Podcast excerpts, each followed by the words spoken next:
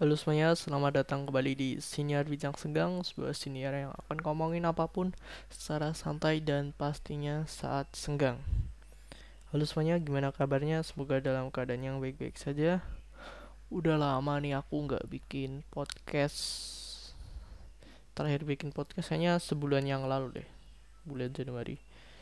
Dan rencananya untuk uh, rilis tiap dua hari sekali itu masih susah tapi akan aku coba untuk episode selanjutnya.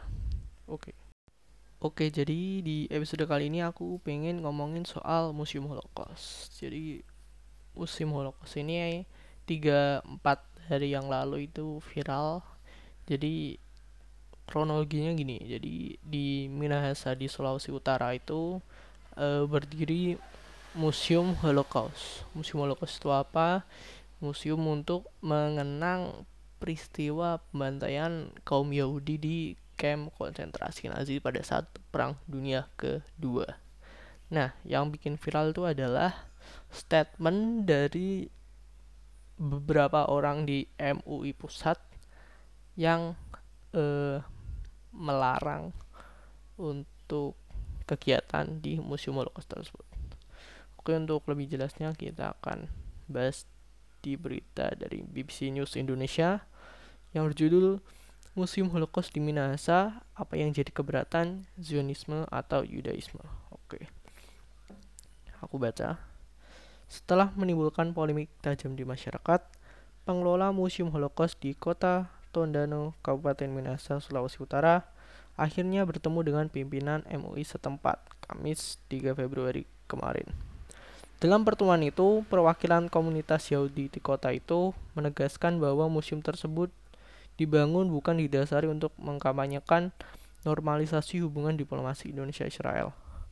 Mereka menyatakan pendirian museum itu semata sebagai pengingat agar genosida terhadap orang-orang Yahudi pada Perang Dunia Kedua yang diawali rasisme dan kebencian tidak terulang kembali terhadap etnis atau penganut agama apa pun.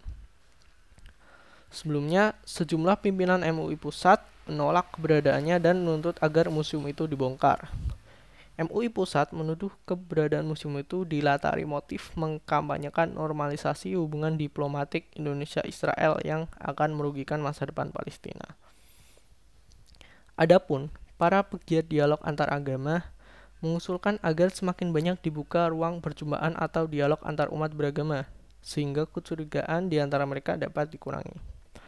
Mengapa mendirikan Museum Holocaust? Museum Holocaust di kota Tondano yang diresmikan pekan lalu dihadiri para pejabat setempat dan duta besar Jerman untuk Indonesia. Selain di Israel, Amerika Serikat, dan sejumlah negara Eropa, Museum Holocaust di Asia hanya ada di Hong Kong. Di Tondano Minahasa, bangunan Museum Holocaust terletak di dalam kompleks Sinagoga Sar Hasamayim yang lebih dulu berdiri sana. Sejak berdiri pada 2004 lalu, sinagoga ini dilaporkan dapat diterima oleh masyarakat setempat yang mayoritas beragama Kristen. Walau ada sentimen Yahudi di tempat lain di Indonesia, hal itu tidak berdampak pada kehidupan komunitas Yahudi di Sulawesi Utara. Saya ingin mengedukasi masyarakat Indonesia tentang bahayanya rasialisme dan kebencian, kata pemimpin sinagog dan pengelola Museum Holocaust, Rabi Yakuf Baruch, kepada BBC News Indonesia Kamis 3 Februari petang. Kalau kita tidak memerangi rasialisme dan kebencian sejak dini, dan itu bisa terlambat, maka peristiwa seperti Holocaust akan menjadi pelajaran buat kita. Tambahnya, bukan untuk hanya genosida terhadap bangsa Yahudi saja, tapi terhadap suku etnis mana pun itu tidak bisa dibenarkan tegasnya. Sampai sejauh ini tidak ada penolakan dari masyarakat setempat, namun suara-suara keras justru muncul dari Jakarta ketika sejumlah pimpinan Majelis Ulama Indonesia menolak keberadaannya. Museum Holocaust bukan kebanyakan normalisasi hubungan RI Israel. Kamis 3 Februari kemarin, pimpinan MUI Sulawesi Utara perlu mendatangi museum itu dan berdialog dengan pengelolanya, kata Yakub. Di hadapan mereka, Yakub baru menegaskan pendirian museum itu tidak didasari niat untuk mengkampanyekan upaya normalisasi hubungan Indonesia-Israel. Saya menjelaskan kembali sikap Yahudi Indonesia mendukung keputusan pemerintah Indonesia yang sama saat ini punya sikap terhadap konflik Israel Palestina itu seperti apa kita tahu. Kami mendukung sepenuhnya kata Yakub kepada BBC News Indonesia. keberadaan museum Holocaust itu jelas Yakub tidak mendapat bantuan pihak asing dalam bentuk uang atau apa pun disebutnya murni dari hasil keringat kami kami hanya diberi gambar atau foto karena kami tidak memiliki sumber untuk membuat gambar ungkapnya di hadapan perwakilan MUI Sulut Yakub juga menegaskan pihaknya tidak mengendorse negara asing atau kepentingan asing. Sebenarnya dalam NKRI di mana konstitusi kita menentang segala bentuk penjajahan termasuk kita belajar dari penjajahan Nazi di Eropa jelasnya.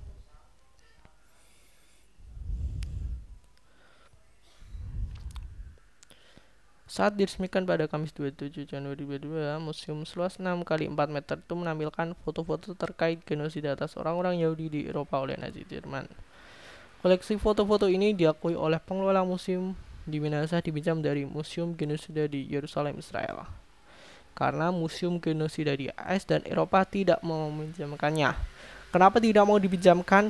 Karena takut dirusak oleh masyarakat Indonesia. Seperti yang kita tahu, sering kali masyarakat Indonesia merusak. Dan itu sering kali. Makanya mereka tidak mau meminjamkan. Ke depan, pengelola museum juga berencana akan menambah koleksi. Nyatanya keberadaan museum akan terus berlanjut dan jelas bertolak belakang dengan keinginan sejumlah pimpinan MUI pusat yang menuntut agar museum Holocaust dirobohkan. Apa alasan menolakkan MUI atas museum Holocaust?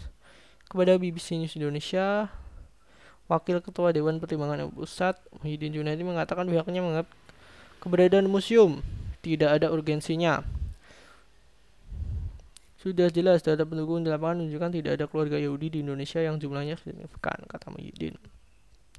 Dia juga menganggap museum ini merupakan pintu masuk untuk mengkampanyekan pembukaan hubungan diplomatik dengan Israel. Yang dilakukan oleh pendukung Zionisme di dunia adalah bagaimana Indonesia mengkritik sikap negara-negara Muslim Arab untuk melakukan Israel. Oleh karena itu dirobohkan saja museum yang tidak ada manfaat.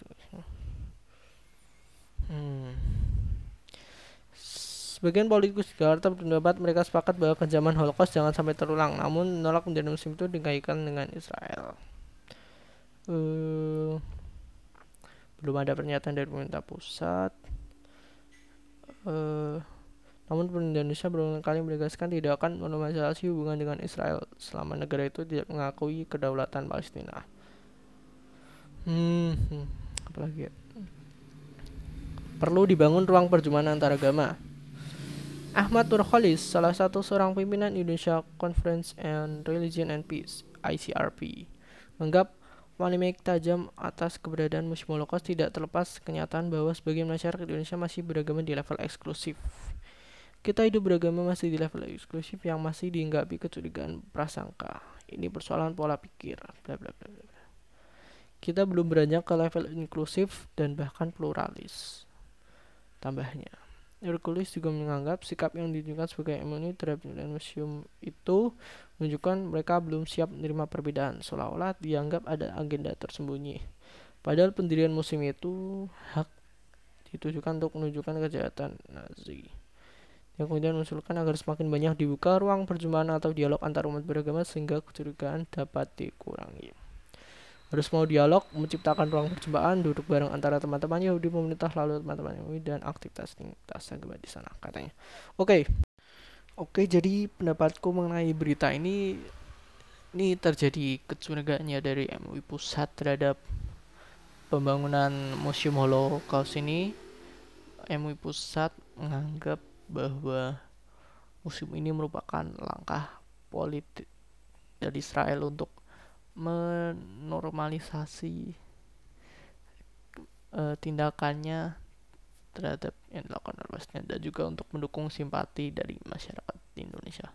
Padahal mah enggak, padahal itu tujuannya untuk mengenang uh, apa yang terjadi pada keluarga si pengelola museum tersebut dan juga untuk edukasi ke masyarakat bahwa kebencian terhadap etnis suku dan agama tertentu itu tidak boleh terjadi karena kalau sampai terjadi bisa berujung pada tragedi Holocaust di masa lalu.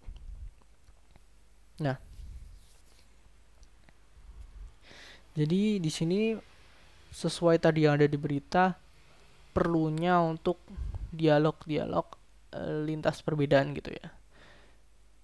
Ini ditujukan untuk mengatasi kecurigaan-kecurigaan dan untuk menimbulkan rasa rasa simpati, rasa menghargai. Jadi semakin kita tahu tentang orang lain tentu kita akan semakin menghormatinya gitu. Seperti contoh eh, misalnya orang yang kalian hormati deh siapa? Misalnya Cristiano Ronaldo. Kenapa kalian respect sama Cristiano Ronaldo? Tentu kalian tahulah apa yang dia lakukan dia juara di berbagai klub dia pemain terbaik dunia dia olahragawan paling bugar di dunia dan sebagainya bagaimana kita respect dengan Cristiano Ronaldo tentu kita tahu dan mencari tahu apa yang dia lakukan gitu. Sama halnya dengan uh, keberagaman ini kalau kita nggak coba mencari tahu tentang orang yang berbeda dengan kita tentu kita tidak bisa menimbulkan rasa respect gitu terhadap mereka. Jadi semakin sering kita berdialog semakin timbul rasa simpati untuk saling menghargai satu sama lain gitu. Dan sebenarnya tuh ngobrol dengan yang berbeda agama etis dan ras itu asik guys. Eh, kita bisa bertukar informasi dan kita bisa e, mempelajari setiap e, perbedaan itu. Kita ambil kebaikannya kita buang yang buruknya gitu. Ya kayaknya itu aja sih untuk episode kali ini. Kayaknya udah kepanjangan untuk bacain beritanya mungkin selanjutnya untuk baca berita akan aku lebih bertepat lagi ya jadi itu kesimpulannya saling menghormati dan menghargai itu tidak akan terwujud tanpa kita mengetahui siapa yang akan kita hormati. Bagaimana kita tahu dengan mencari tahu dan membuka ruang obrolan dengan yang berbeda dengan kita. Oke, asik anjay. Ya, semoga episode-episode selanjutnya bisa lebih baik lagi. Oke, terima kasih yang sudah mendengarkan. Sampai jumpa di episode selanjutnya. Ciao.